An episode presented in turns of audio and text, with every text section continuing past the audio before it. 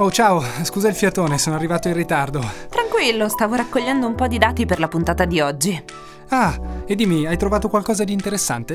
Devo dire di sì, mi sto giusto documentando sull'agrobio feedstock, un'altra soluzione funzionale alla mobilità sostenibile. Io ho letto giusto stamattina che il 30% delle emissioni proviene dai trasporti, cioè è quello il settore da tenere d'occhio, ed era un dato dell'Agenzia Europea dell'Ambiente, tant'è che tutti parlano di macchine elettriche, neanche più di ibride, 100% elettriche come soluzione.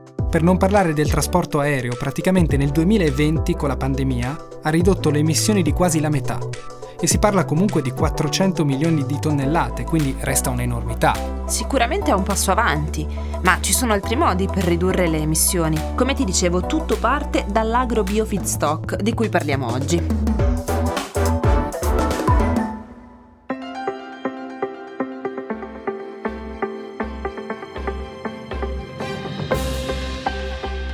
Podcast di Eni, dal ciclo naturale i biocarburanti.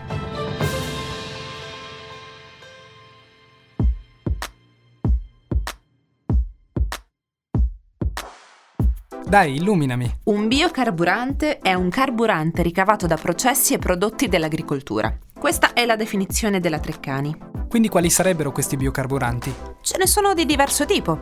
Ad esempio alcol, come il bioetanolo che si ottiene dalla canna da zucchero, mais, grano, poi biogas che viene dagli scarti del raccolto, biomassa solida o liquida, come ad esempio gli oli vegetali o la fibra, e poi oli da piante, come il biodiesel. Questi sono gli agrocarburanti, che sono detti anche biocarburanti, perché per l'appunto tutte queste materie prime che utilizzano sono rinnovabili, cioè si rigenerano in poco tempo e si trovano un po' ovunque. In poche parole, sostituiscono i combustibili derivati da fonti fossili, con la differenza che rispetto al fossile portano a ridotte emissioni di CO2. Quindi capisci che magari non ce ne accorgiamo, ma hanno un ruolo molto importante nella nostra vita. Spiegami meglio come sono nati i biocarburanti. Presumo sia una scoperta recente. Ed è qui che ti sbagli di nuovo, caro Francesco. La cosa curiosa è che i biocarburanti esistono praticamente da quando esistono le automobili. Pensa che il primo motore diesel era alimentato a olio vegetale. Poi però tra gli anni 20 e 30, come ben sai, si è puntato tutto sui combustibili fossili. I biocarburanti sono tornati alla ribalta, diciamo, quando ci si è resi conto davvero dell'impatto ambientale causato dai carburanti tradizionali, tra gli anni 90 e i primi 2000. Quindi se non ho capito male, da una stessa coltura, ad esempio le arachidi, uno può scegliere se ricavarci l'olio da cucina o il carburante per l'auto. Allora, ni. Non esattamente, nel senso che così hai descritto la logica della prima generazione di biocarburanti, che sono quelli tradizionali.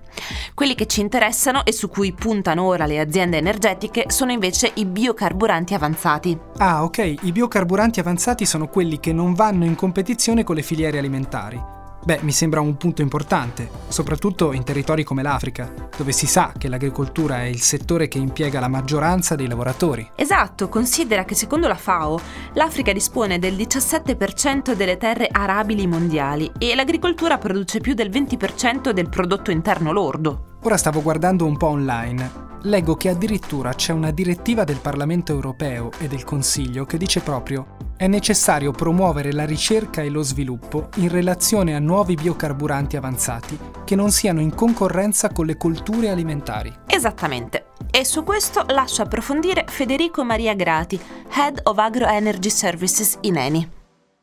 Allora, è molto molto importante che, che, che i biocarburanti non siano in competizione con le materie prime alimentari o che abbiano un impatto minimo eh, sulla produzione di, di, di, cibo. E la direttiva europea è molto chiara in tal senso. Inizialmente favorisce eh, la, la, produzione di biocarburanti a partire da scarti e residui, quindi eh, non prodotti da agricoltura e sostituzione delle terre, ma valorizzando eh, ciò che l'agricoltura o l'industria scarta.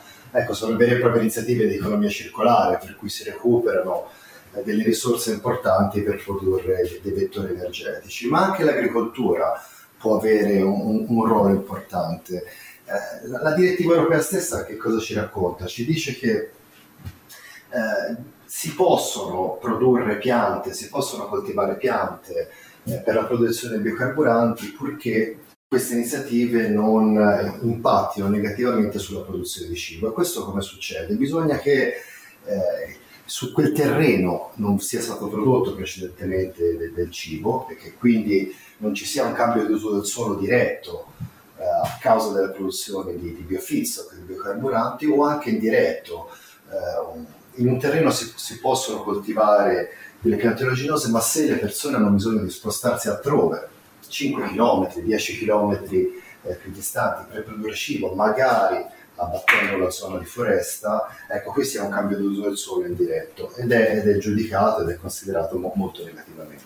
Che cosa eh, può avere sicuramente un, un, un, effetto positivo? Allora, prima di tutto la valorizzazione, la, la produzione di piante oleaginose su terreni abbandonati, che quindi non siano più da anni utilizzati per l'agricoltura, oppure terreni eh, severamente degradati, molto degradati, ovvero dove fenomeni come la desertificazione, l'erosione, la mancanza di acqua pregiudicano di fatto eh, la, la, produzione di cibo.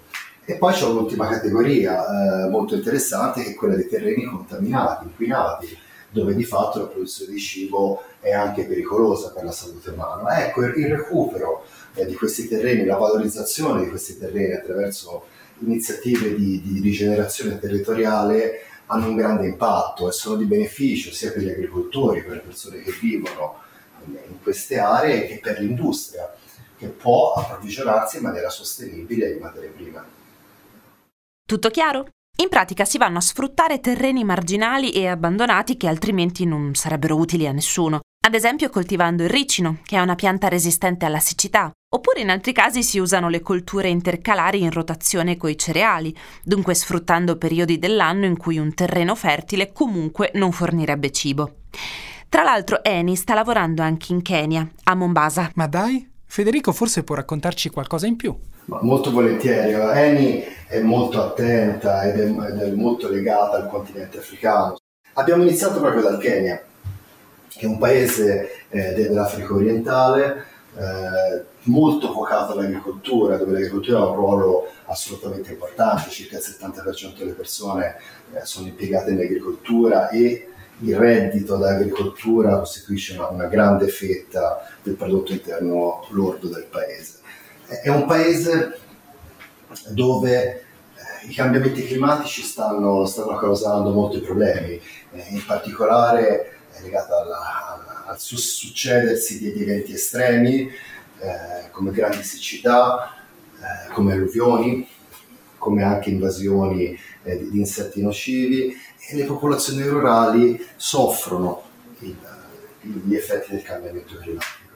In particolare abbiamo identificato per il momento una contea, eh, la contea di Macueni, dove stiamo, dove stiamo, installando il primo centro di, di raccolta e lavorazione di semi oleaginosi, che produrrà eh, mangimi e concimi per il mercato locale, anche qui a supporto della sicurezza alimentare, e oli industriali che verranno inizialmente de- destinati alle bioraffinerie Eni, come quelle in Italia di Cella e Marghera, ma che appena possibile verranno valorizzate nel paese attraverso un, un progetto di riconversione di una, di una, raffineria tradizionale, la raffineria di Mombasa, in, in bioraffineria. È importante sottolineare che la, la, la coltivazione è, è, è, affidata ai contadini del posto. Eni non è impegnata nello sviluppare coltivazione e piantagioni, ma tutta la produzione primaria è delegata agli agricoltori che rimangono indipendenti e sono affiliati al, sistema ENI eh, attraverso il conferimento dei semi nei nostri, nei nostri centri di raccolta. Eh, in Kenya lavoriamo con tante piante, eh, in primis eh, siamo molto interessati alla coltivazione di ricino in aree in fase di desertificazione. Ecco, il ricino quindi diventa una pianta importante per, nelle aree di degrado agricolo, molto importante per per la generazione di reddito e per la sicurezza alimentare. Eh, guardiamo poi anche altre piante, in particolare eh, le, colture di rotazione, eh, che possono essere introdotte nelle aree dove si produce già eh, cereali eh, per la sussistenza, per l'alimentazione. Ecco, in queste zone i terreni rimangono coperti eh, mediamente 3, 4, 5 mesi all'anno con coltivazione di cereali, di mais e di altro ecco, tutta l'altra parte dell'anno rimangono nudi e quindi esposti a fenomeni di erosione, di perdita di fertilità e di salute dei suoli. Ecco che l'introduzione di secondi raccolti, eh, delle vere e proprie rotazioni, eh, possono sicuramente aiutare a proteggere i suoli dai, dai fenomeni di, eh, di, impoverimento e allo stesso tempo permettere agli agricoltori di generare una seconda fonte di reddito eh, importante per, per la loro sussistenza. Poi in Kenya ci interessa altro, eh, stiamo lavorando con un albero spontaneo che si chiama croto, che è già molto diffuso eh, nel paese, che produce delle noci, delle noci ricche di olio. Ecco, stiamo coinvolgendo le comunità rurali di, di, queste aree per raccogliere sempre di più queste noci che cadono naturalmente per terra, per essere poi valorizzate per la produzione ancora di mangimi e di oli industriali. Davvero interessante, o no, Francesco? Sai, in Kenya c'è un proverbio che la gente ripete spesso. Dice: Se vuoi arrivare primo, corri da solo. Se vuoi arrivare lontano, cammina insieme. Intendo dire che ci sono tante azioni piccole o grandi che, se fatte da tutti, porteranno a ottimi risultati. E l'agro biofeedstock ne è un esempio, senza contare le ricadute occupazionali e sociali di questi progetti, che mirano ad essere sostenibili lungo tutta la filiera.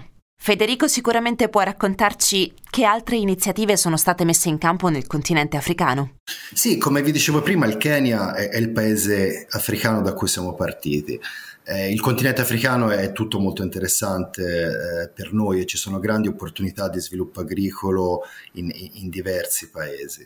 Ecco, subito dopo il Kenya abbiamo iniziato a lavorare in Congo, eh, che è un paese di, di, grande interesse per Eni, dove abbiamo una presenza storica da molti anni. Ecco, qui stiamo cercando di, di recuperare insieme alle aziende agricole locali aree di savana degradata, ad oggi non utilizzate per la produzione agricola alimentare, proprio per produrre degli oli industriali come per esempio quello di ricino. Eh, ci sono poi tanti altri paesi dove Eni ha già siglato, è in fase di finalizzazione accordi con i governi proprio per lo sviluppo di questi progetti. Ecco, i primi passi che facciamo è quello di studiare insieme ai governi, insieme alle università locali, insieme alle imprese del posto quelle che siano le soluzioni più efficaci. Una volta che venga verificata la fattibilità di tali iniziative siamo sicuramente pronti ad iniziare insieme agli stakeholder locali a fare investimenti. Ecco, tra questi paesi eh, posso citare sicuramente l'Angola, la Costa d'Avorio, eh, l'Algeria, la Tunisia, dove abbiamo già degli accordi siglati per lo sviluppo iniziative, ci sono poi una serie di altri paesi eh, do, dove eh, a, a breve inizieremo iniziative simili. Grazie a tutti per averci ascoltato. Ciao e alla prossima. Ciao.